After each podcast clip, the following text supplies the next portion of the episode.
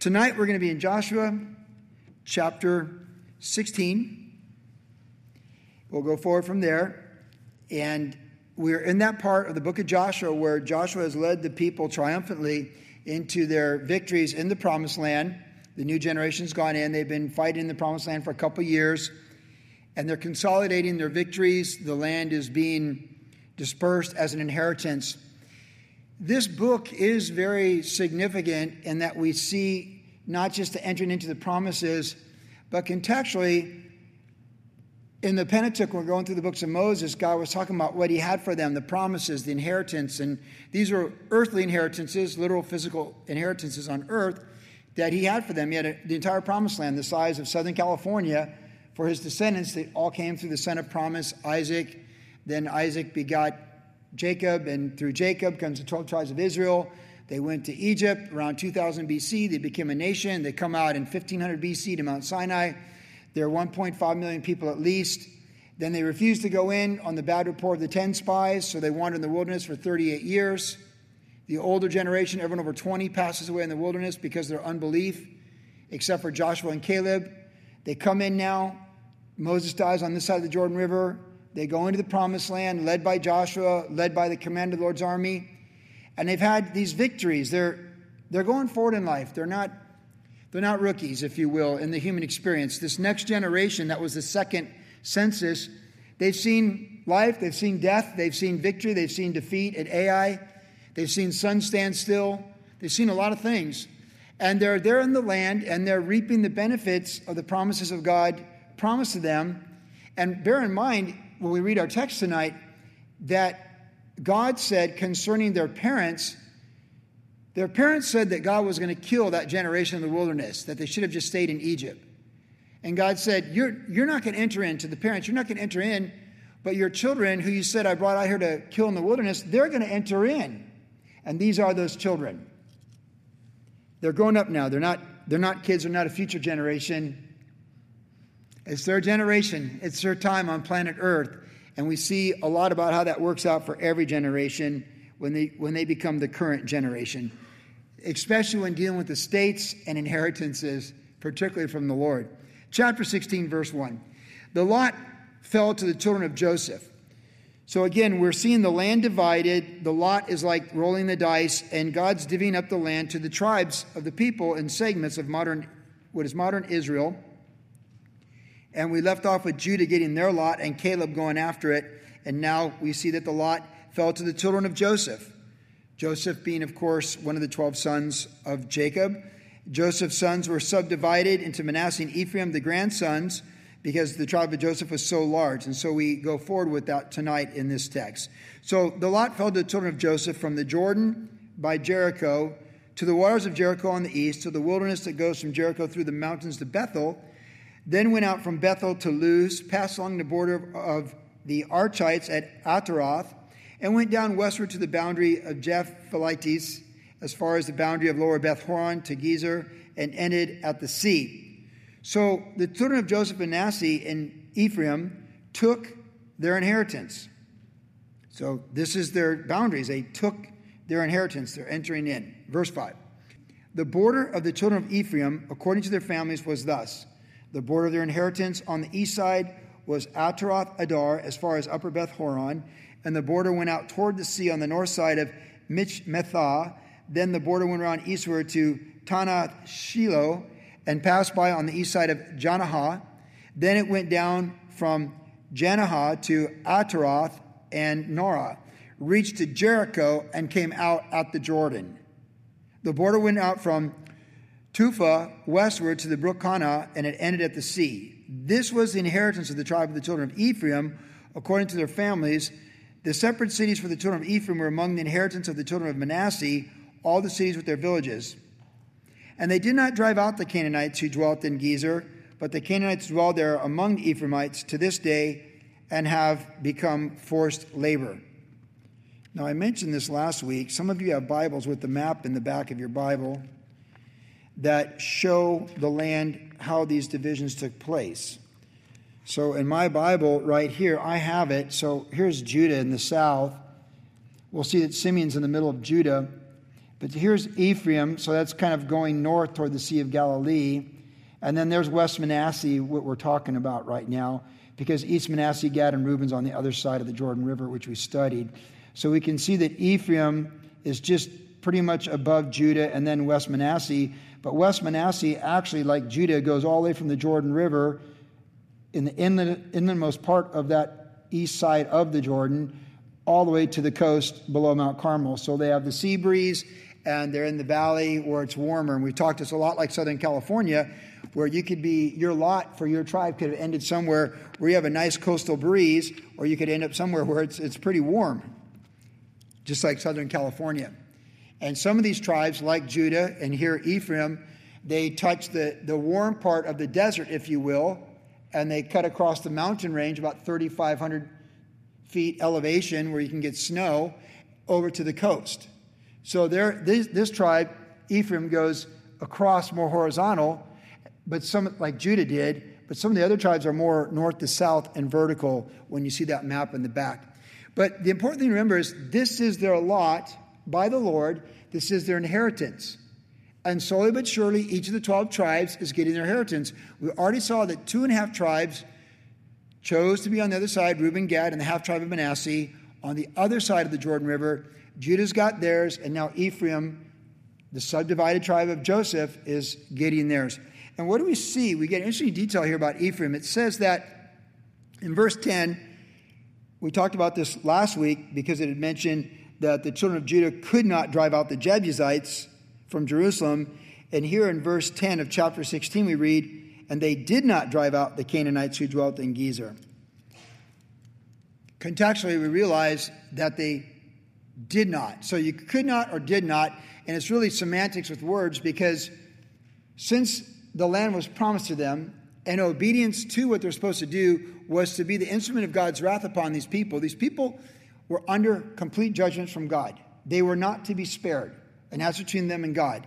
And Israel had the unique situation contextually at this timeline on planet Earth to obey the Lord, do the difficult thing, and eradicate people who were past redemption. They were past redemption. And they're, when you kind of what you don't know, you fall back on what you do know. And you're like, man, this to be really hard to do with these Canaanites and drive them out of this territory and I'm not sure if I can just follow through with this. This is too much for me. This is too difficult. When you have to do difficult things, there's a, a funny scene in the movie Moneyball where the guy has to go in and tell the guy he's cut, he's the free agent, and he's been traded. And, he, and, he, and he's, how do, how do I do this? How do I let him go? You know, he's a superstar millionaire baseball player. And Brad Pitt's like the owner. He goes, just go in there and tell them HR's releasing them. They've got the plane ticket. You get your paperwork here, and off you go. And that's what he does. And it's a powerful scene in the movie because if you ever had to let someone go, fire someone, or tell them we're laying people off, that's a very hard thing to do. Can some of you relate to that? Those difficult things? Like, hey, I know you feel bad about this, but you're fired. The boss says we got to let you go, and you can blame it on the boss, but it came, the lot fell to you to tell him to let go. There are things in life that are very hard to do. Now, we've never had to expel any of our adult children out of our house, but I've known many adult children that should have been expelled out of their parents' house in their own best interest. It's been said if you raise your children properly, you can spoil your grandchildren. But if you don't, if you spoil your children, you'll end up raising your grandchildren.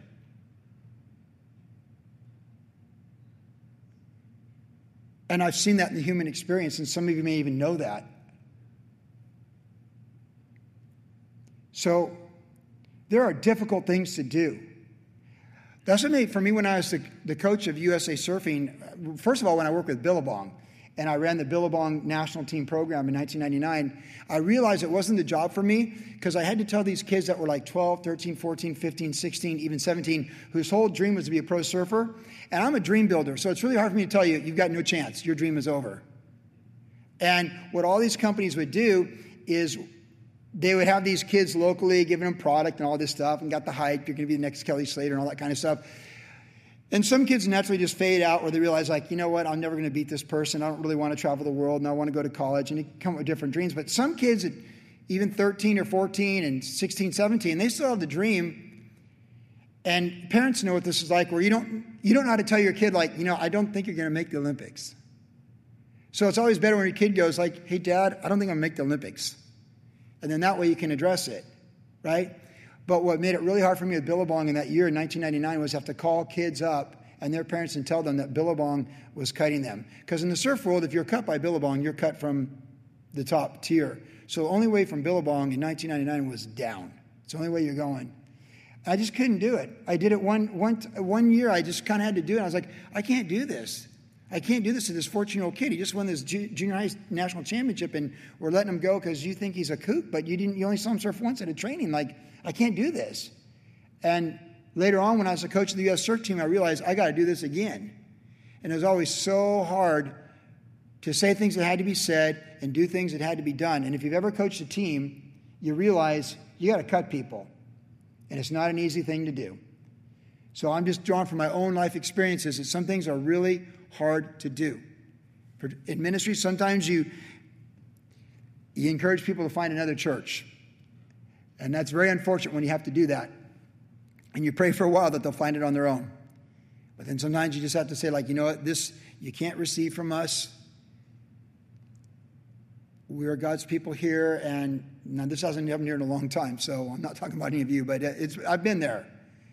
And this is contentious, it's divisive, and it's going to be a better fit for you to be somewhere else. That's a really hard thing to do as a pastor, you know, because you're trying to embrace people, you're trying to bring people in, but when you just got something where it's just going to be better, like Amos can two walk together but not in agreement, and you have to ask someone to, to go or leave or stuff, that's really, really hard.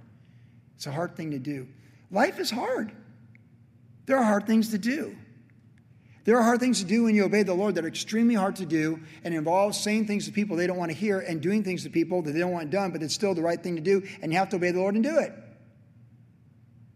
So when you look at this context, we're not called to execute Canaanites. So praise the Lord for that, huh? Like that's that's not a but God equipped them for it.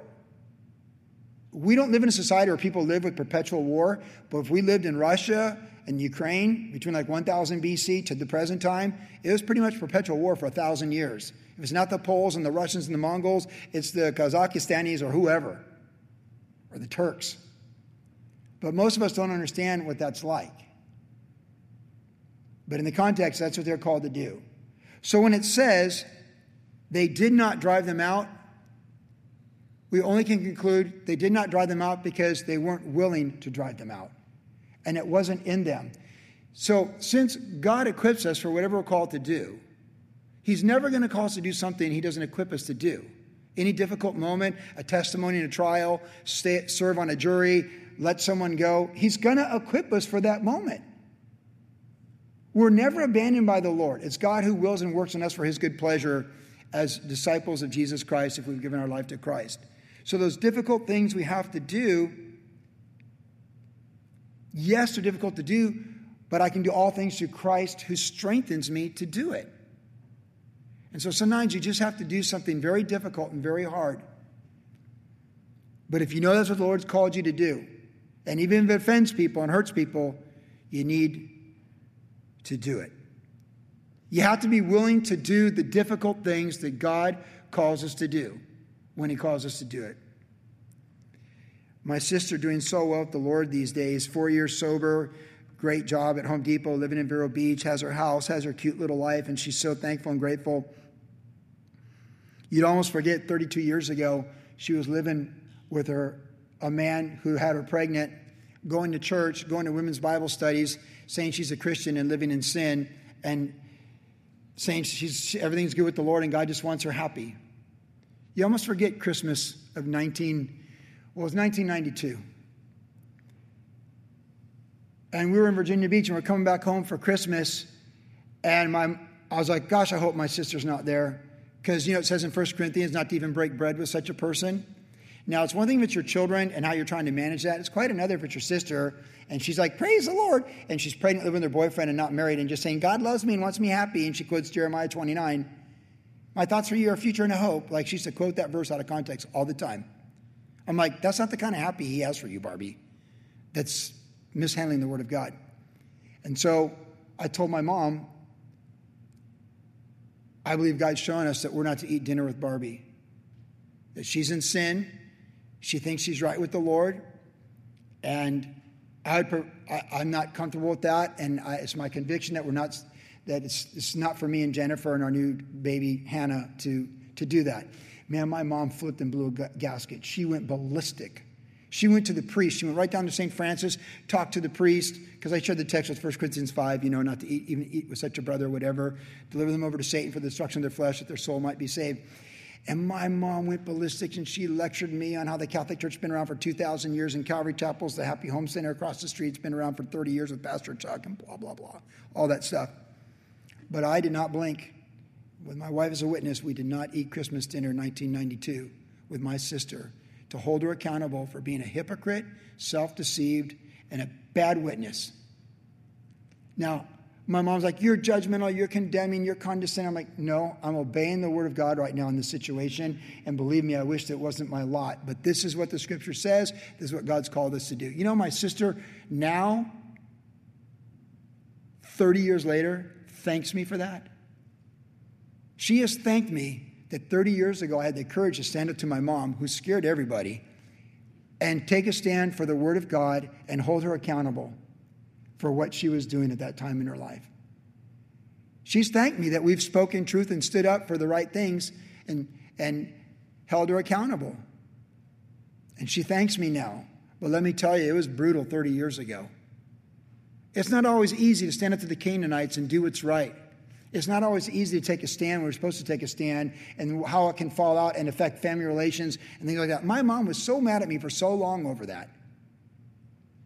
It took decades before the fruit of that obedience in our life impacted my mom and my sister for good.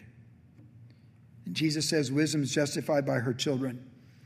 And WG, just sometimes we don't drive things out because it's hard. And, and there is a softer landing. And why not just go to Christmas dinner and just be like, whatever, right? Can you all relate to that? Uh, why, why, you know, why, why pick this battle? Let, us just, go, whatever, you know, she, she's, she's an adult. It's what she chose to do. Just whatever, let's just go to Christmas dinner and let it go. But that's, if God says that's not what you're supposed to do, then that's not what you're supposed to do. Especially when you look, when you look at the scriptures and it says this, and you know you're accountable for that, what are you going to do? So they didn't drive him out because they weren't willing to drive him out. It wasn't in them to fully obey the Lord in the difficult things. It was only in them to receive the blessings without the responsibilities that prepare you to really flourish in those blessings. You see, in doing the hard things and going through the trials and tribulations, then when you receive the inheritance, you actually know how to handle it and take care of it because you've been refined and seasoned by life and you can be entrusted with it. But if you only take your, it says right there in verse 5, the children took their inheritance. If you only take the inheritance and settle for the land, but not what's required of you to actually in, to stewardship that land and be faithful in that land, then you're going to come up short.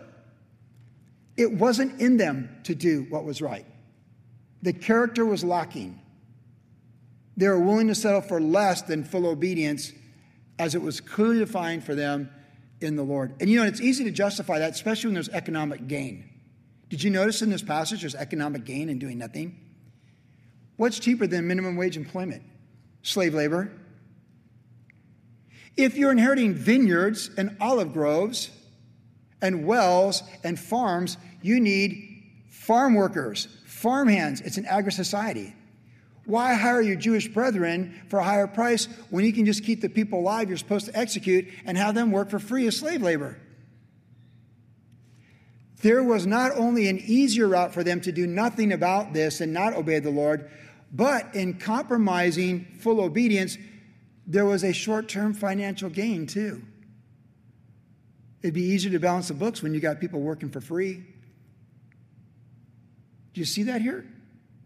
There was a financial incentive for them not to fully obey the Lord in this passage. We need to be careful of financial incentives that look good on paper and in the checkbook, but require compromise and disobedience to what the Lord's showing us to do. It's never about the money, it's always about the heart and obedience. Some heavy stuff in chapter 16. Chapter 17, we read on. The other half tribe of Manasseh, the west side, that's the west side, the east side, west side, verse, seven, verse 1, chapter 17. There was also a lot for the tribe of Manasseh, for he was the firstborn of Joseph. Again, these are the subdivisions based upon the grandchildren. Namely, for uh, Machir, the firstborn of Manasseh, the father of Gilead, because he was a man of war, therefore he was given Gilead and Bashan. And there was a lot for the rest of the children of Manasseh according to their families, for the children of Abiezer, the children of Helek, the children of Asriel, the children of Shechem, the children of Hepher, the children of Shemida. These were the male children of Manasseh, the son of Joseph, according to their families. But Zelophehad, the son of Hepher, the son of Gilead, the son of Machir, the son of Manasseh, had no sons but only daughters. And these are the names of his daughters Mahlah, Noah, Hoglah, Milcah, and Tirzah. And they came near before Eleazar the priest, before Joshua the son of Nun, before the ruler, saying, The Lord commanded Moses to give us an inheritance among our brothers. Therefore, according to the commandment of the Lord, he gave them as inheritance among their father's brothers. Ten shares fell to Manasseh, besides the land of Gilead and Bashan, which were on the other side of Jordan, because the daughters of Manasseh received an inheritance among his sons, and the rest of Manasseh's sons had the land of Gilead.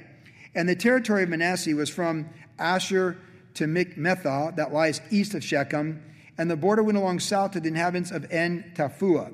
Manasseh had the land of Tappuah, but Tappuah on the border of Manasseh belonged to the children of Ephraim, and the border descended to the brook Kanah, southward to the brook. These cities of Ephraim are among the cities of Manasseh. The border of Manasseh was on the north side of the brook, and it ended at the sea. Southward, it was Ephraim's northward, it was Manasseh's, and the sea was its border. Manasseh's territory was adjoined to Asher on the north and Issachar on the east.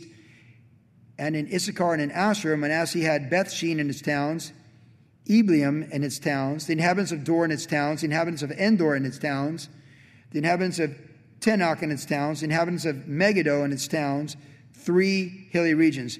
Yet the, the children of Manasseh could not drive out the inhabitants of these cities, but the Canaanites were determined to dwell in that land and it happened when the children of Israel grew strong that they put the Canaanites to forced labor, but did not utterly drive them out. So, as we saw Ephraim's division, and now we have Manasseh's division. The daughters of Zelophehad come back in the picture. We spent quite a bit of time looking at the daughters of Zelophehad when we were going through the Pentateuch earlier and whatnot over the last few years. This is pretty cool, but of course, this is. Um, gender equality in the inheritance, which is really neat, obviously, to say the least. It's pretty cool that the ladies get the same inheritance where there's not a brother uh, as the brothers would have gotten, which is really neat. It just shows how God has order and design and equity. And ultimately, eternity will have all equity and purpose balance. All things that men try to accomplish with govern, govern governances, good or bad, perfect justice and equity is in eternity, so we don't have to worry about it Whatever goes wrong on this side of the dimensions goes right perfectly on that side. And how we handle things on this side is good for us. I've often thought it'd be very difficult at times to be a woman when you see how, and having daughters that are very gifted and skillful, you're very protective of your daughters. When you feel like they don't get the same pay rate or something like that, you're, you're bound to feel defensive of them and protective of them.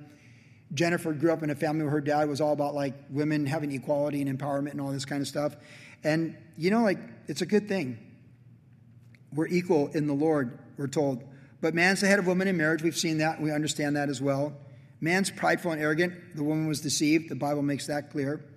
And we have our strengths and weaknesses. I'm happy my daughters are both given opportunity in this country to shine and excel and be productive enough to buy houses and make good income to complement full time ministry in some cases and raising many children in others. I'm very proud of my daughters and what our country and our laws allow them to do as opposed if our daughters were living in uh, a serious Muslim country like Afghanistan or Pakistan, would it be like for our daughters? It would be a horrible situation. And those things, those kind of injustices are obviously very hard to watch. But know this where the gospel of Jesus Christ truly goes forward, it elevates the rights of all people. Because there's neither rich nor poor, free nor slave, male nor female, but we're all one in Christ. And societies that recognize that and advance that bring great good to all humanity not just selective chosen portions of humanity. And even our own country, we're not a perfect country. We're just the best country that ever existed. And we're a country that got better and better as time went on as a whole for civil rights and equality. So I, I, don't, I don't like to listen to anyone bash our country. And I say what a lot of other people say you don't like America and you hate America, there's plenty of other places you can live. So feel free to get on a plane and go there and see how that works. The beauty of our country is you can say anything you want against the leadership and the people and all this stuff. That's what makes our country great. Try doing that in other countries and see how that goes. I've traveled the world, as have many of you, and you know it just doesn't go. It just doesn't go. So, aren't you glad that our women can go out on the streets and protest things, whether we agree with them or not, biblical or unbiblical? You try and protest something in Kabul today, how'd that go for the ladies? Public beatings, shaming, ridicule, and driven away. That's the religion of men. Jesus Christ elevates women. Now, in the case of the daughters of Zelophehad, what's pretty cool about them is they were given inheritance equal to the brethren in their tribe. But they did have a condition because being female, there is a difference. We understand there's a difference between men and women, right? Like men can get pregnant. They can't get pregnant. Women get pregnant, right? Like we understand that, right? God determined the genders and all that stuff. So in the case of the daughters of Zelophehad, they had their property and they had options with that. They could stay single and keep their property, but they have no heirs to pass it on to. So it would have gone to their sister or something like that and her descendants. Or they could marry within the tribe of Manasseh and they could merge their assets with the man they're marrying within their tribe and they could keep the assets together, expand their equity base, and have children and grandchildren and keep it within the tribe. And so the estate and the inheritance would stay with the future generations. Or this is really cool because of self determination. If they were just madly in love with that guy from the tribe of Asher, Naphtali, up above, they could go marry him, but the estate doesn't go with them. So if the daughters of Zelophehad, who are from Manasseh, want to marry Benjamin up there in the tribe of Asher, she's in love. She's like, I just going to marry him.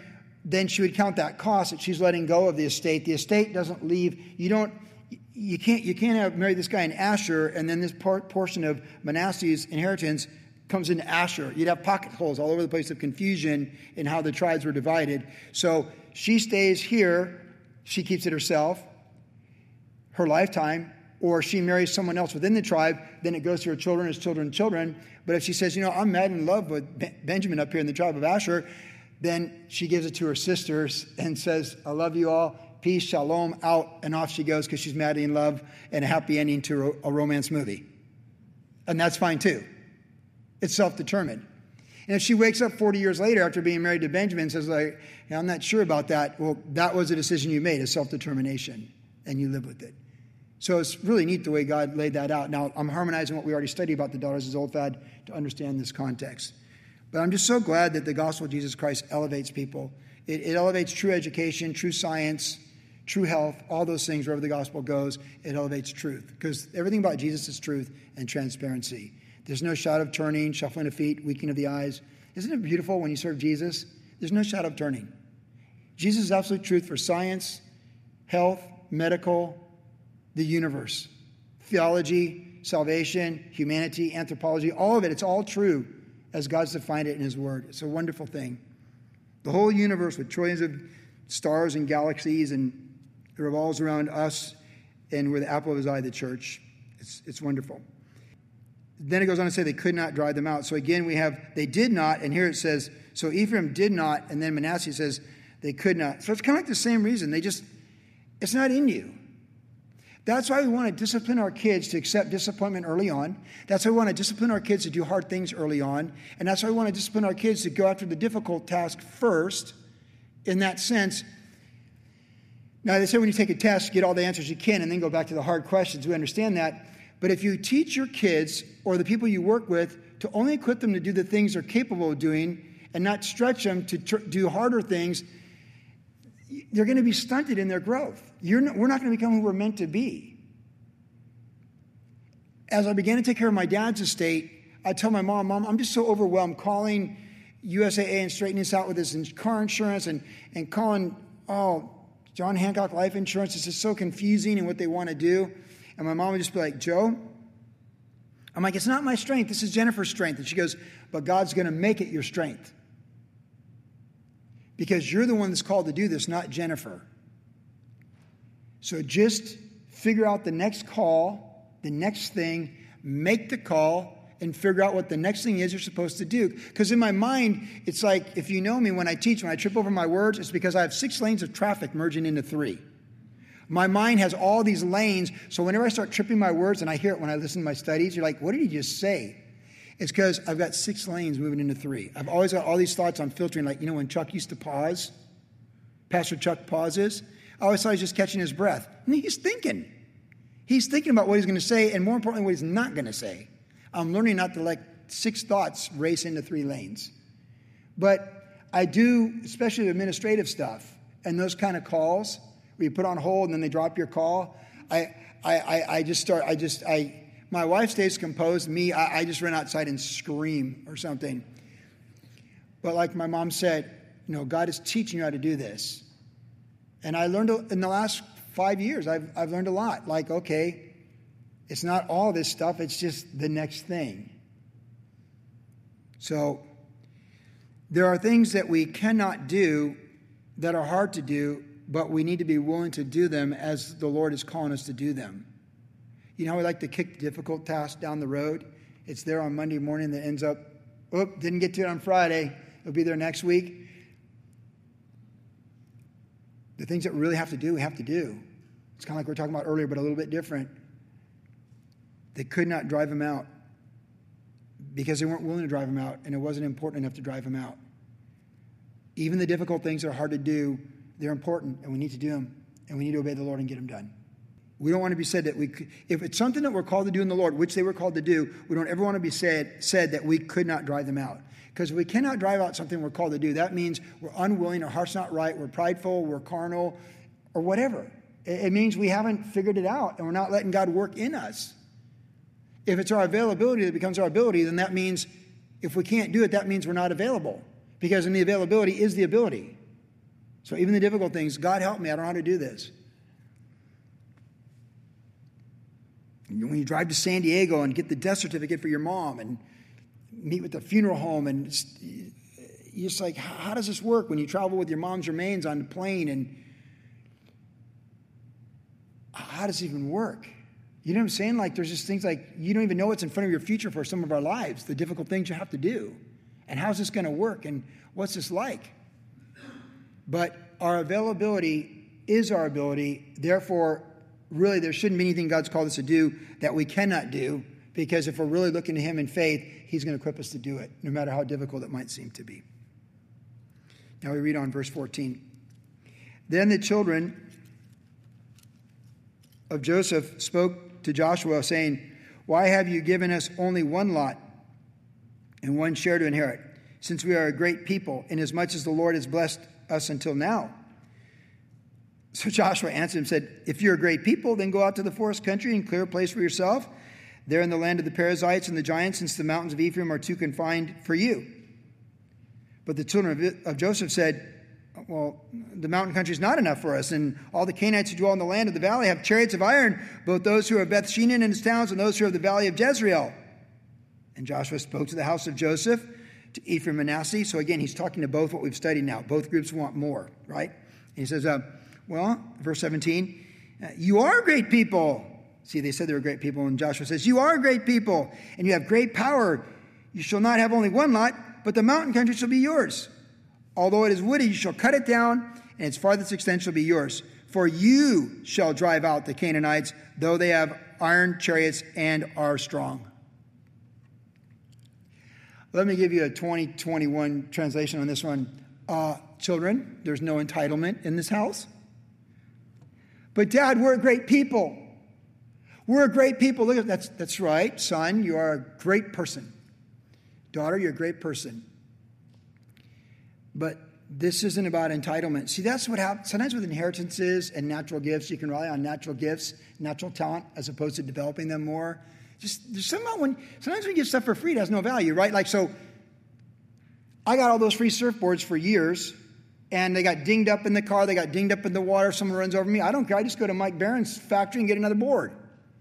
But once I pay 20, excuse me, once I paid $200 for a surfboard in like 2004, I treated that thing like it was the crown jewel of the household. Hey, Timmy, don't touch my board. Like when I'm getting in out of the car, I'm like, whoa, easy there, easy, easy, because it cost me something. I spent $200. Like, I haven't bought a surfboard since I mowed lawns for a board in 1975. But when you're 50, you don't get them for free anymore, right? So 200 bucks is still a good price. When you've earned something, it has greater value. So even though you get the deal, or as they say in surfing, the broshaka, you still need to take ownership of it.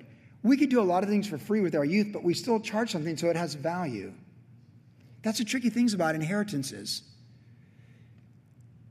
Like when people win the lottery, it's like free money, but they don't know what to do with it. So most people that win the lottery are train wrecked with the money. They usually go bankrupt, and all their so called friends take it from them over time.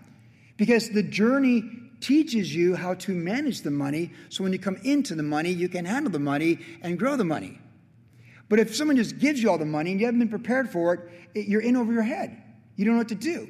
That's why it's so important to embrace trials and tribulations, heartaches and setbacks, and take ownership of what's our responsibility. So they've already got some, they already took, they already took what they got. They, they took something and said, yeah, this is cool, but they didn't close the deal. They did, they did not drive them out. They could not drive them out, but they did not drive them out because the, the, uh, the obstacle was determined, we saw just previously. They're determined. They can't, you know, Joshua, they're pretty determined.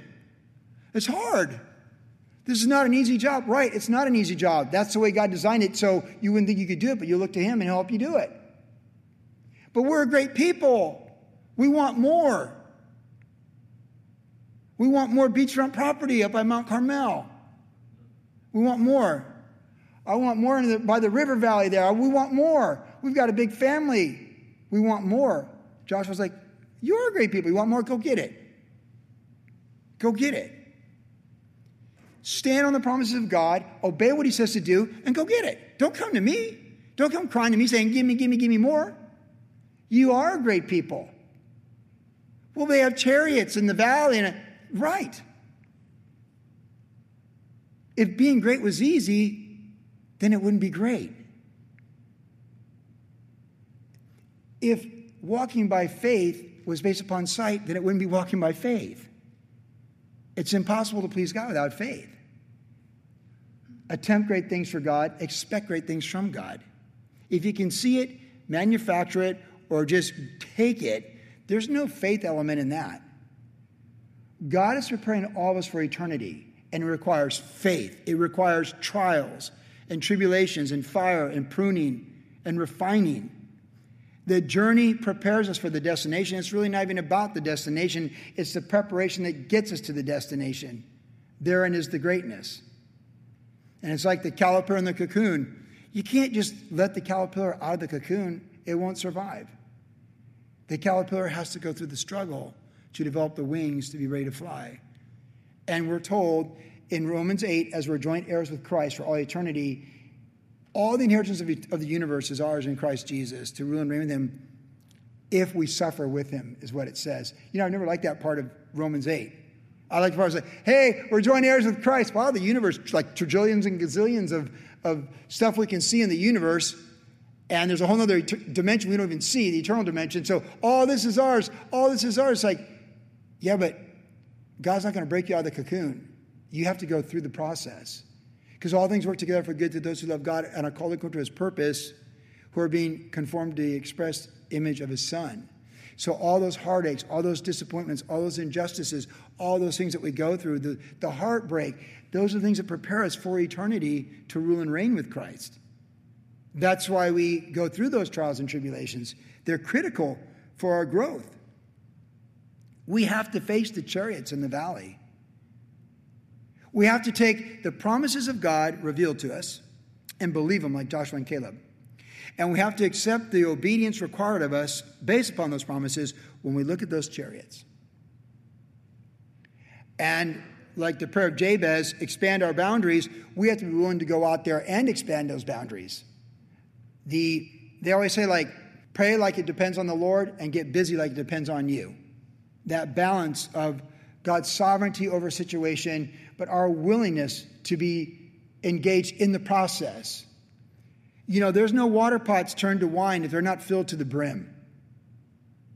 In John chapter 2, they filled those water pots to the brim.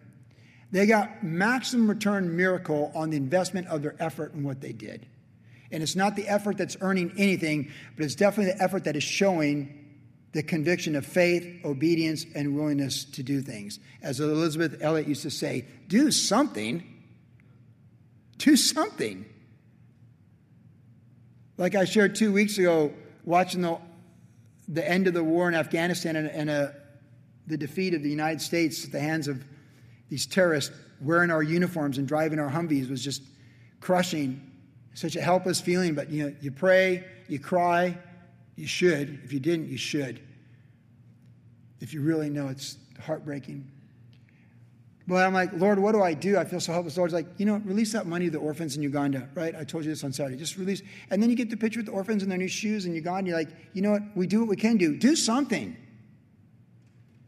We need an outlet of our faith. We need to apply our faith. We need to show obedience to the Lord. We need to get out there and do something, to get after it. We don't want to sit back entitled. We don't want to sit back in doom and gloom like it's over. We're not done till Jesus says we're done. And we have the Great Commission, all the authority of heaven. We have the Word of God to thoroughly equip us. We have a world out there that's dying, confused, hurting, perplexed, and overwhelmed. Perplexity of nations, men's hearts failing them. That's what we have right now, which is exactly what the Bible said would have. So we need to be focused and not afraid of chariots. And we need to embrace the promises and go after everything God has for each one of us individually and as a church collectively and the body of Christ in 2021. That's what we need to do. So I close tonight with, with this thought. We got a job to finish. We got to finish the job in our generation. Like whatever it is we're called, we got we got the job's not done. We got we got to finish the job. Like this isn't over. As a pro surfer, the, the most difficult times of pro surfer is when you're winning with five minutes to go. They do the five minute horn or they got the yellow flag and you know you're winning. It can't be over soon enough, but you have to close it out. You have to keep your wits. You have to do everything you can to hold on and win. It's like a football team. You got to drive down the field one more time. You got to close it out. You need that field goal. Put, put the game away. Got to, got to close it out. We have to finish. We have to close. Or they say in baseball, it's not over till the last out. You have, you, you know, they always say the, the, the toughest out is the last out. How many incredible things have happened in baseball when there's one strike left and one out and it turned around? It's been, remember the Angels in the 80s? Playoffs in 86 with Boston? I mean, it's crazy like how you can be right there and lose, it all unravel. We need to close the deal. We need to close it out. That's how I look at the rest of my life, that there's still much to do. And we are blessed until now, but we're not going to sit around entitled or defeated. I'm not. I don't think we are. And there are chariots of iron, lots of them.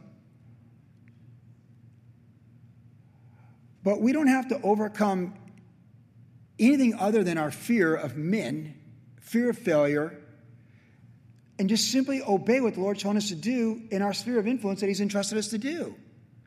He's not going to leave us nor forsake us, and He's going to see us through whatever it is that He has for us in each of our personal lives in any time, including this time. That battle, that journey, think, think about Esther. You know, Esther, she, she's Jewish, but she grows up in a foreign country. Her language is not the primary language. Her parents die, so either her dad or her mom's brother raised her, Uncle Mordecai. She obviously was beautiful. I mean, the most powerful man in the world chose her as a wife. She was beautiful, so she was vulnerable. Foreigner, second language, not even her parents to, to look to to guide her, but Mordecai loved her, her relative, presuming it's the uncle.